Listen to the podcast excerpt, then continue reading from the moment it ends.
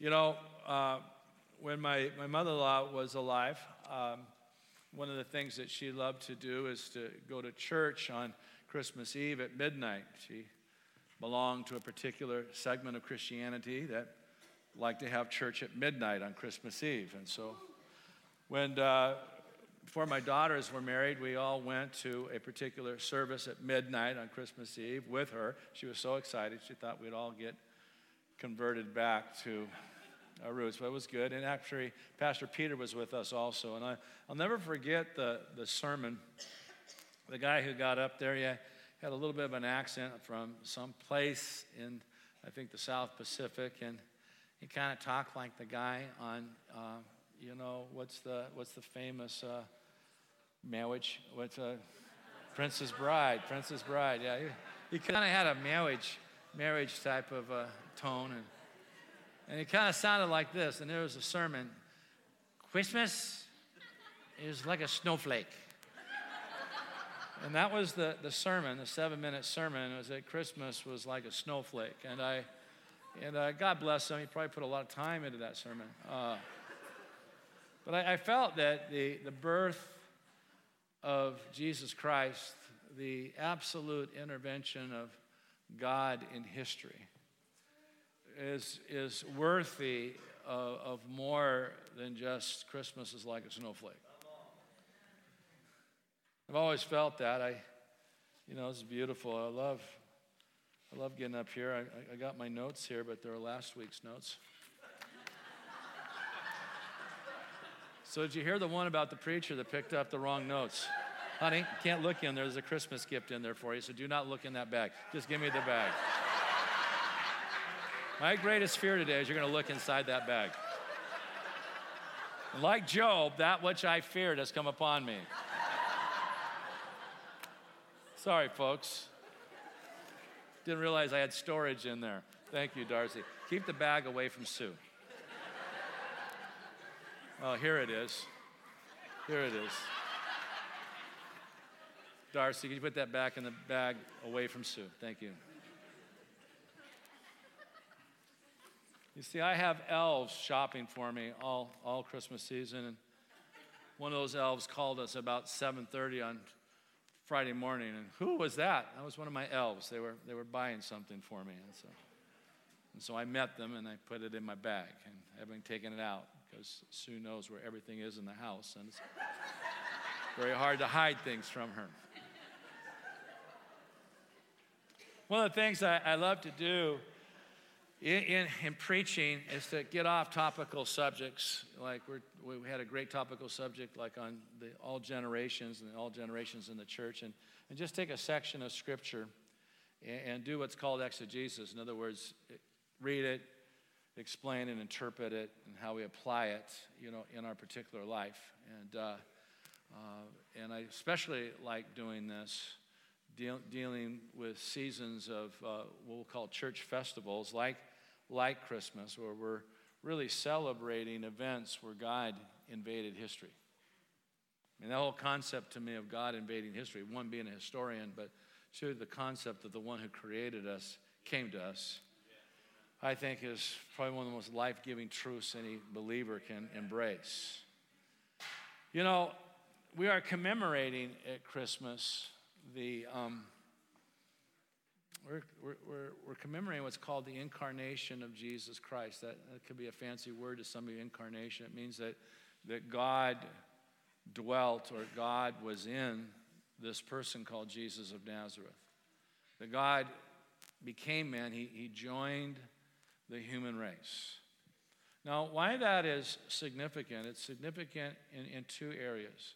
One, it's, it's significant philosophically or apologetically. Apologetically means defending the faith, in that it, it really answers the question of how could a loving God allow suffering? How many people have ever had someone present that question? How can an all powerful, all loving God you know, allow suffering to take place? Well, we're celebrating and the commemorating the, the birth of Jesus Christ, God becoming man in the person of Jesus of Nazareth. It really does answer that question. Because the God who created us, the all powerful God is over everything, who obviously allows suffering, entered into the human race and joined us in that suffering. In the events of Jesus' life, and if you study Jesus' life, I mean, it was not a life that was free of suffering. Even prior to his ministry, and they had to flee to Egypt because someone was seeking to kill him. They lived in an obscure place in, in, in, in, in, in Judea where, where people would say there's nothing good that could come out of Nazareth. They lived amongst the poor and they, they, they, they lived in, in possibly even accusation that maybe Mary had Jesus illegitimately. And so, all that they faced, even growing up, and the opposition in his ministry, and the things that he went through, even fasting for 40 days in the wilderness to establish that he was sinless. All those things that he suffered, the opposition of religious institutions of his day, plus the agonies of the cross and all that he experienced on the cross, Jesus entered into all the sufferings of humanity. He entered into the injustices of secular government sometimes that violate people's rights. He, he entered into the gas chambers of Auschwitz. He entered into the killing fields of Cambodia. He entered into someone being neglected or abandoned or abused. He entered into the injustices of poverty. He entered into the suffering of man. He took it all upon himself on that cross. So when say, how could a loving God, you know, allow this? He went through it himself. And because of that, he can identify with us. Because of that, he has an answer and a remedy to reverse those things, and it's called the cross. The second, the second thing that's very significant about this story that we're talking about the birth of Jesus is a theological one, because it answers the question of how God can forgive us. God is a, a God of justice. In other words, God has right and God has wrong.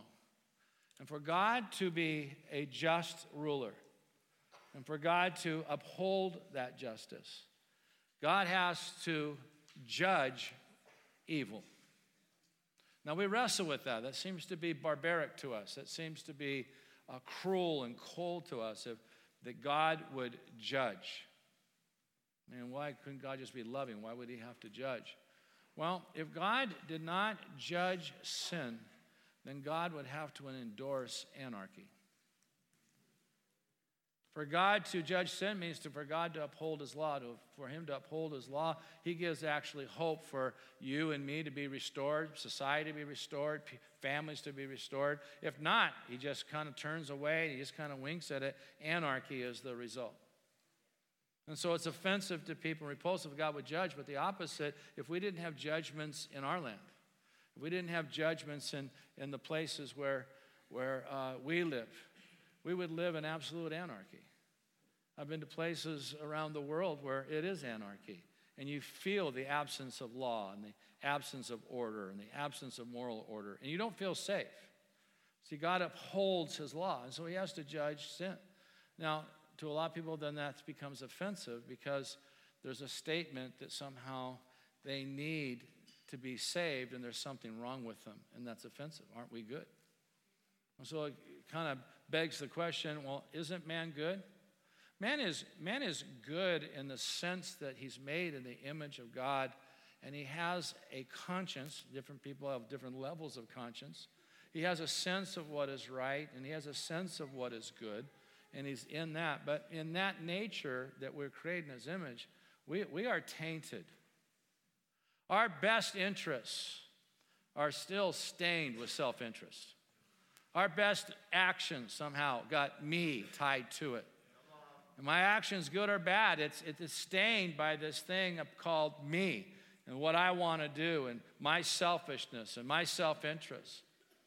On top of that, we are smiley rebels from birth. We may be happy rebels, smiley rebels, cute rebels, Okay, we may be clever, humorous, got everybody laughing. We may be geniuses, and we may even have uh, some good intentions to do something good for someone, but we're rebelling against God. There's something in us that rebels against God. And we may view ourselves as good, but by nature, the Apostle Paul said we're children of wrath, or children deserving of the judgment of God. How many here would be very open for us to do a DVD on you. We, have actually been covering you since birth. we got it in my library of all the things that you ever have done in secret or in your heart, your mind, and what you've done privately or publicly with knowledge of people, without knowledge of people in your life that you're ashamed of. We'd like to see a 20 minute video of that before the church today. Any volunteers? No volunteers. So, by nature, there's something wrong with us.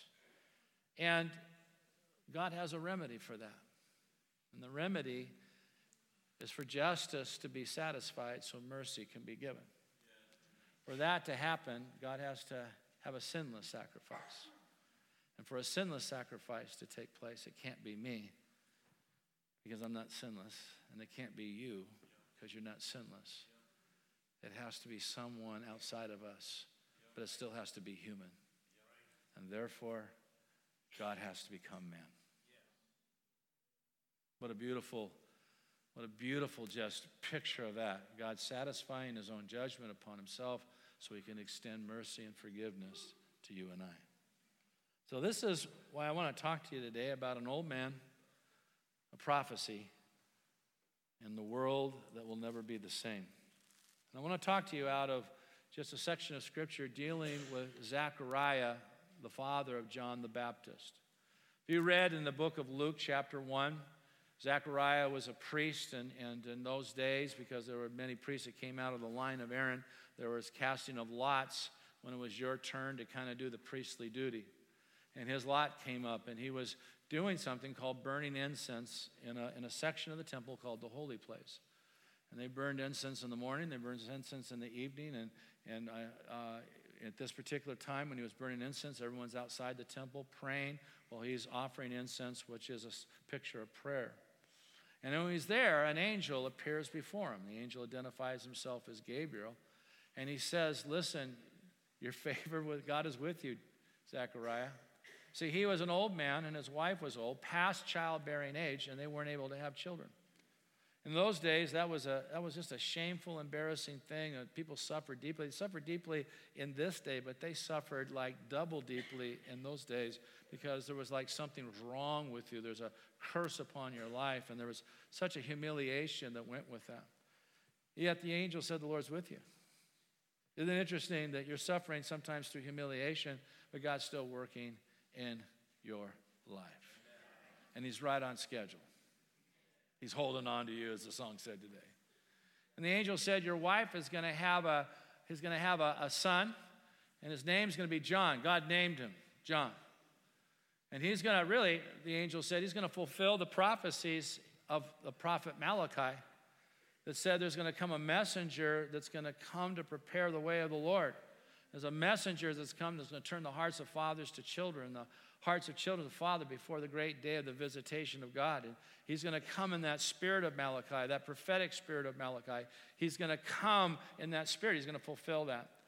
He can't drink strong drink, and there's going to be sacrifice. He's going to be separated from other people. He's going to do what the Jews call a Nazarite. He's going to have a lifetime Nazarite vow upon his life because he's going to be special to me. And of course, John doesn't believe this. Excuse me, Zachariah doesn't believe this because, because they're way past childbearing age.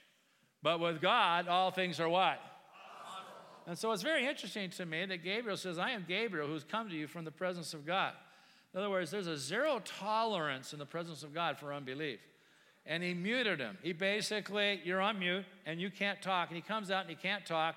People said he must have seen a vision, must have seen something, and he can't talk. Obviously, he was able to communicate somehow to, by writing or whatever to, to Elizabeth because she knew that his name was to be John. So Elizabeth becomes pregnant which is a great miracle. And then when the child's born, they're circumcised on the eighth day. They're trying to talk about how, or what are we going to name him? And of course, Elizabeth, his wife, says his name's going to be John. And uh, everyone says, well, there's no one in the family that's named John. Can't be John. And all of a sudden, Zachariah's mouth is open. Now, I have a theory why God muted him because God was trying to perform a miracle and he didn't need any confessions of unbelief while he was trying to perform his miracle. a little speculation on my part. You can't talk. When you talk, you're messing this whole thing up. So we're going to shut you up until the miracle's performed. And all of a sudden he opens up, his name will be John, and everyone's just, it's unbelievable. He was, he couldn't speak and he can speak, and Mary couldn't have children, she can have children, and they're, and they're really biologically, you know, everything's kind of dried up. They can't really have kids, but they've had kids. And, and we don't know how old they were, but you know, one, everyone knew it was a miracle. God set stages in your life, He set stages in my life where it's impossible at, for us to fulfill it where when it happens, man can know it wasn't me, it wasn't you, it had to be God. All we could do was believe and rest in the work of God, and then God gets the glory. Amen? So let's, all of a sudden, Zechariah now prophesies, and here's, here's, the, here's the prophecy. And his father Zechariah was filled with the Holy Spirit and prophesied, saying, Blessed be the Lord God of Israel, for he has visited and redeemed his people Everyone say, God visited. Come on, come on, visited and redeemed his people and has raised up a horn of salvation for us in the house of his servant David. As he spoke by the mouth of his holy prophets from of old, that we should be saved from our enemies and from the hand of all who hate us, to show the mercy promised to our fathers, and to remember his holy covenant, the oath that he swore to our father Abraham to grant to us that we, being delivered from the hand of our enemies, might serve him without fear, in holiness and in righteousness before him all our days. And you, child, shall be called the prophet of the Most High. For you will go before the Lord to prepare his ways, to give knowledge of salvation to his people and the forgiveness of their sins because of the tender mercy of our God whereby the sunrise shall visit us from on high to give light to those who sit in darkness and in the shadow of death, to guide our feet into the way of peace. I'm going to break this down and just, let's capture the spirit of what took place here. One, Zechariah was filled with the Spirit and he prophesied. Theologically, it, we, we need to to remember the relationship of the Holy Spirit to the people of the Old Testament. It was, it was the same Holy Spirit. It was the same anointing. When they prophesied, like someone prophesying today. When someone got healed, like someone got healed today. But the Spirit was different in that the, the anointing, when it fell on people, it was selective. It wasn't just like the whole mass. Remember, like when the 70 elders took on Moses' mantle, and all of a sudden the Spirit came on them, and they began to prophesy, but it was 70. And then Moses says, I want all the Lord's people to be prophets. I think that's a little preview of coming attractions in the New Testament. So it, it, it, was selective and it was temporary, like Saul. The Spirit left Saul. And so there, it was temporary. It came on for certain actions and times, and it was selective on who he would anoint. But it was the same Holy Spirit. And, and we see here that uh, God did that in the inter, intertestament period. And Zechariah was filled with the Holy Spirit. And it says, and uh, oops, I'm going to go back here. Excuse me a second. It says, the, one of the things that I go back, I'm going to go back. Go back, go back. I'm going forward. I don't want to go forward. There we go. Sorry, guys. I'm having a, I'm having a moment here with my own. There we go. Boom, boom. There you go. Sorry. I gave you some previews. He prophesied. Now, I want you to know he was filled and he was prophesied. He prophesied. The, the Spirit's presence in our life, the Spirit's presence in our life brings us an awareness of God's thoughts. And it even brings, when the Spirit comes, an unction to share those thoughts. You know, a lot of, we, we talk, one of the strong doctrines of this church is what's called the baptism of the Holy Spirit. That's also a part of Jesus' ministry, the baptism in the Holy Spirit.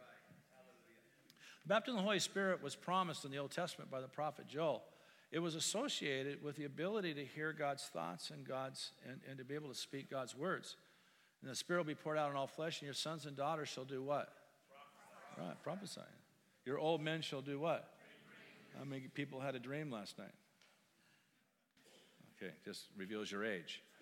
Your young men, your young men will see visions. Okay, so what is it? It's a prophetic thing. So when the Spirit comes, one of the signs that I've been baptized with the Holy Spirit is I'm going to become more aware of the thoughts of God and an unction to speak the thoughts of God.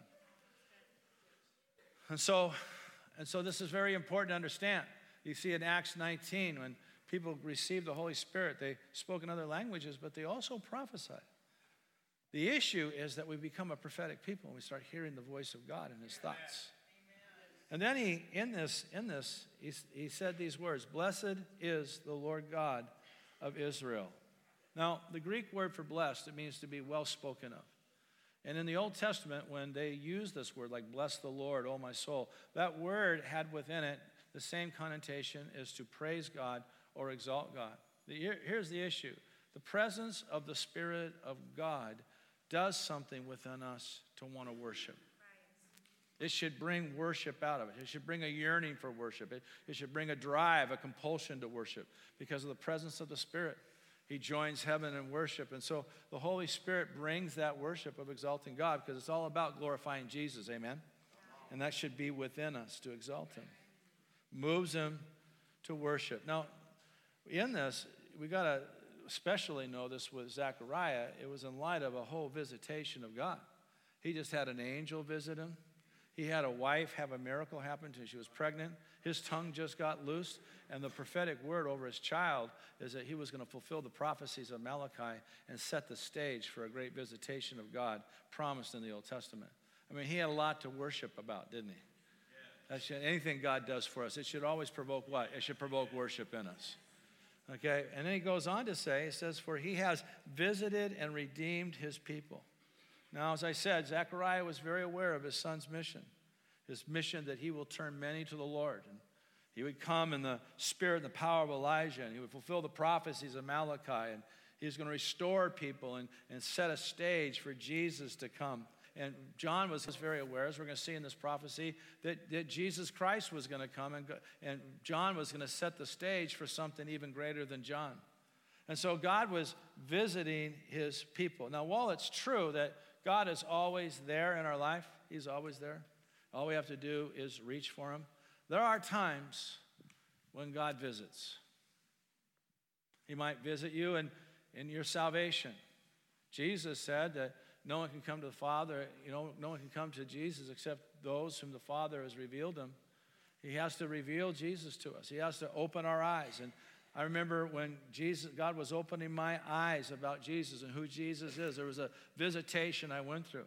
He might come to you and get filled with the Holy Spirit. There's a visitation. He might come and heal you. He might come with a miraculous, some type of deliverance, some type of healing, some type of provision. Just, you know, just it's it's it's a hosanna. It's a saved now. It's just at that moment he does this powerful thing for you. God visits you.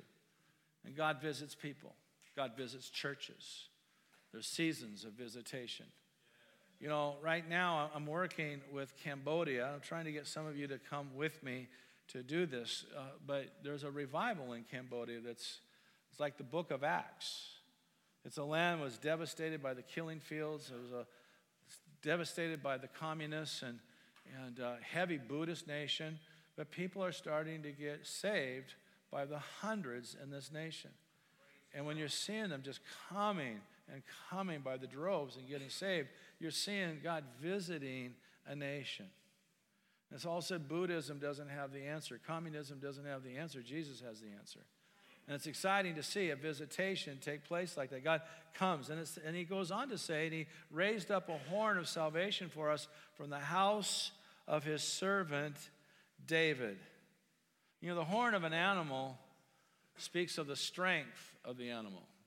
We've had some sheep that are rams with horns, and you know, you never want to just go up and pet a, a, a ram like with your hand out like that because he'll ram you. And if you've ever seen a ram ram, it, it, it's kind of scary, okay? They're tough. They're tough. They're tough. I remember I had Randy Ziegler and Rod Robinson out in the field trying to catch one of those rams one time. You know, the ram won. We went all the way limping and beat up, okay? Ram, the horn is strong. Well, what, what this is talking about is that when God comes and through the person of Jesus, it's going to come with power. It's going to come with power. Now it's going to it's going to do something. He's and then it says here that he's coming to us from the house of his servant David. Now, to us, living in the 21st century and being non Jewish, maybe there's some of you who have some type of a Jewish background.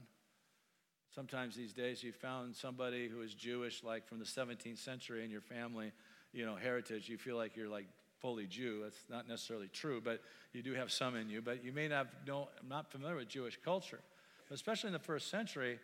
So we hear this, and nowadays that wouldn't mean too much to us, this servant that comes from the house of David.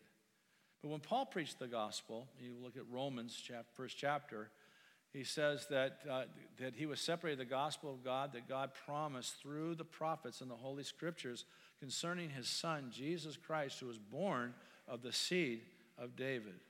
Now, why was that so important if you were a Jew of the first century? Because that means it was the specific fulfillment of prophetic hope that the Messiah would come through the family line of David. So, someone gave us a prophecy and had two or three signs to the church in the prophecy. You'd be paying attention to those two or three signs. And I got up here and I said, Hey, it happened, but those two or three signs didn't come with it. You'd have a hard time receiving it. But this is a sign God gave that's going to come through the line of David, man after God's own heart, that he said there's always going to be someone sitting on your throne. So the Messiah had to come through that line. And Jesus came through the line of the family of David. Both Matthew and Luke's genealogies substantiate that. That's why they did that in the Gospels. It was very important because God is faithful to fulfill his promises. Amen? Amen? He is good. Come on, he is good. We sang it today. And then he's going to do this to show the mercy promised to our fathers and to remember his holy covenant. The promise. What was the promise that he gave to the Jewish fathers? The promise is that Abraham would be the father of all nations. Wow. Be the father of all nations. That's the fulfillment. So, in the birth of Jesus Christ, God becoming man, it's the beginning of the unfolding of the promise that Abraham would not just become the father of the Jewish race, but become the father of all nations, that through his offspring, all the nations of the earth shall be blessed. Promise. Now, for that to be fulfilled, God has to show mercy to nations that right now are not seeking him and they're idol worshippers. And so that's what's happening we can rest that God is showing his mercy to idol worshippers. So, nations like Cambodia, that's full of Buddhist temples and incense and superstition and fear, God is beginning to show mercy to them, and they're coming to become the true worshipers of God. John Piper says that, that missions exist because worship doesn't exist. And when worship does exist among the nations of the earth, God's mission is fulfilled. And so we can rest in this because, because he's remembering his holy covenant. Now, when God remembers the holy covenant, it means he vowed in his promise. He just didn't promise, he vowed in his promise. God bound himself to fulfill this plan. So we can rest that God's going to touch the world and in this point of the story of God, it was, the, it was beginning to happen through the birth of John and through the birth of Jesus. God was beginning to unfold his plan. It's not just a little to Abraham. You got to put the whole Bible together on this. It's not just a little story of a baby being born. It's not like Will Ferrell preaching in Talladega Nights, you know, little eight pound Jesus, okay? Then we're talking about God fulfilling his plan. And we can rest in this. Some of you get really worried about the news. The news can get you really uptight. One way or another, you can get really upset about the news. But listen, God is in control. God is unfolding his plan. We can rest. It started unfolding with the birth of John, then Jesus, the ministry of Jesus, the cross of Jesus, the resurrection of Jesus, the outpouring of the Spirit on the church. In the last 2,000 years of church history, he's unfolding his plan to see all nations come to him and worship him as God. I want you to rest in that. I want you to rest in that. That is a promise of God, a holy covenant that He gave. And He goes on to say, to grant to us that we, being delivered from the hand of our enemies, might serve Him, might serve Him without fear. Now we have enemies. You say, well, yeah, I know, my next door neighbor, guy at work. But when Luke's talking about enemies and, and, and prayers of the Old Testament kings and prayers of the psalmists, for instance, Psalm 97, verse 10, it says, You love the Lord, and you, you who love the Lord hate evil. He protects the lives of all his faithful followers. He delivers them from the power of the wicked. And so we have these things where the enemy's coming against me, and enemy nations, and enemies that are betraying me, and enemies. But Luke is not looking at this as people, he's looking at this as something figurative. He's going to deliver us from a, another type of enemy the enemy of Satan, the enemy of sin the enemy of the demonic influence over society. You can see this in Acts chapter 2. Well, the remedy to be delivered was not to get a sword and overthrow Rome. The remedy to be delivered was to repent, be baptized in the name of Jesus Christ, and receive the gift of the Holy Spirit. And then two verses later, Peter says, Save yourselves from this perverse generation. The issue is a spiritual enemy that we're facing that God calls, wants us to be delivered of. And, and, and so that's what Jesus has come to do. He's come to set you free and me free from an enemy that's out to destroy us. You got to get a worldview that you're not just fighting something evil, you are fighting someone evil. We need to be set free from the words and the values and the, and the, and the pursuits and the views of a generation is really swayed by Satan because we're in that. We're in that fight, but Jesus came to deliver us. Now, two points I want to make. One, God came to save us from sin and Satan, and the society is influenced by Satan. You know, sometimes in our reaching out to the world, we, we want to be so relevant and reaching them, we don't want to be judgmental that we, we don't live a different lifestyle. Now, that doesn't mean we don't touch people. People have taken that too far. We become like monks we have to touch people. We have to be involved in people. We have to share experiences with people. We have to have joint experiences with them, their heart to be open to us. But there should be something different in our views, something different in our values, something different in our, our, our way we approach life and our perspective of life that so is different than them that they should be attracted to us. We're to be saved and delivered, but not just delivered from sin so I can door greet at a church. I got forgiven, now I can door greet. And if you're door greeting, God bless you.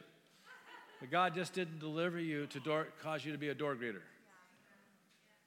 It says to serve Him. I am delivered not just from something, I am delivered to something. I'm delivered to serve God radically. He saved you for a purpose, He saved you for a reason. And He wants to fill your life with that purpose.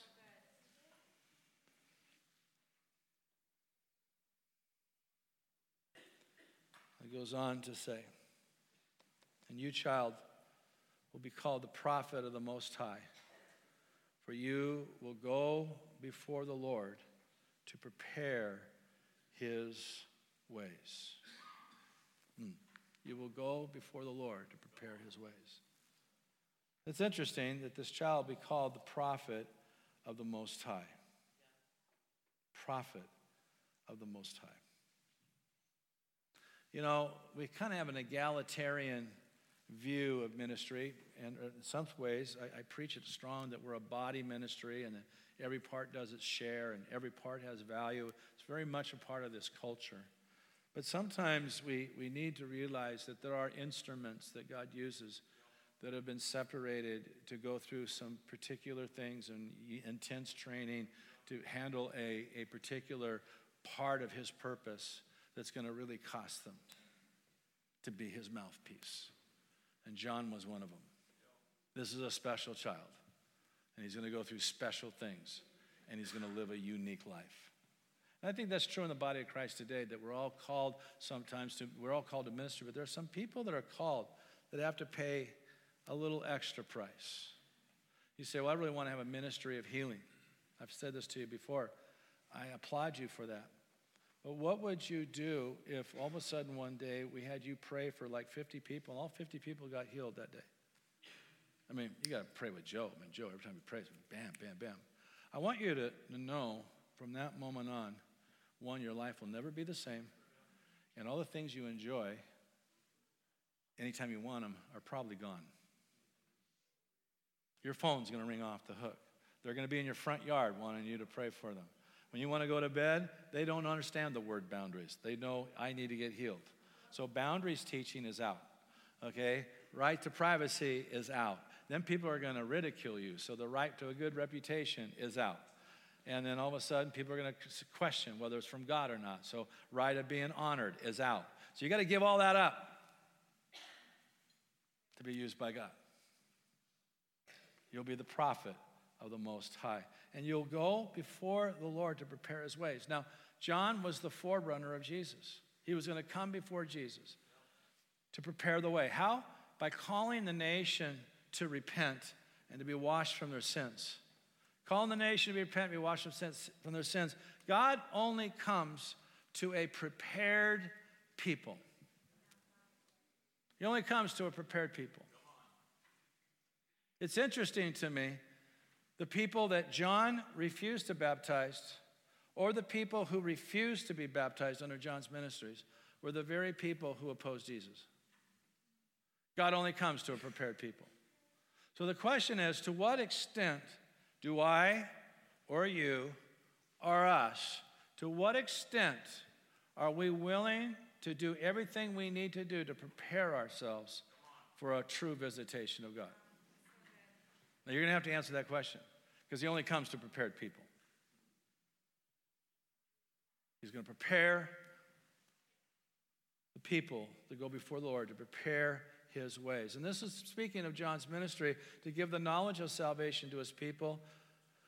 So salvation to His people, to His people in the forgiveness of sin. A little bit double thing to His people went twice. In the forgiveness of sins.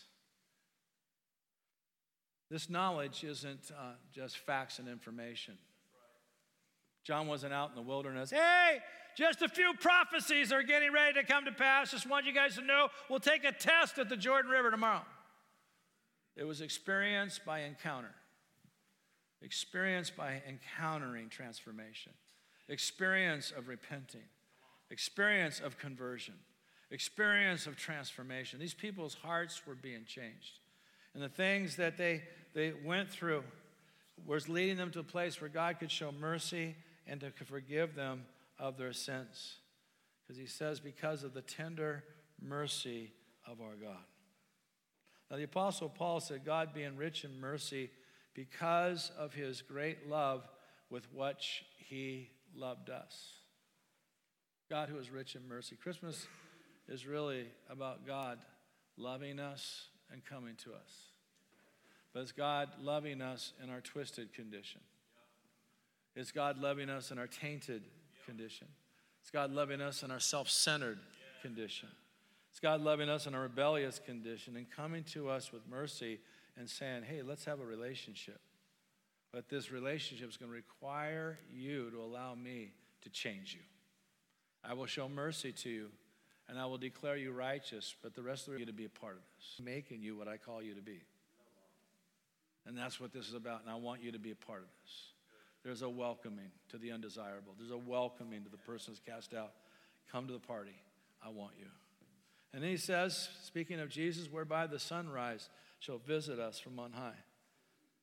You know, New Numbers 24, verse 17 says, A star shall come out of Jacob. In John chapter 1, it says, I'm not the light, but I pointed the one to that light. Or it's talking about John. He wasn't the light, but he pointed people to the light, speaking of Jesus.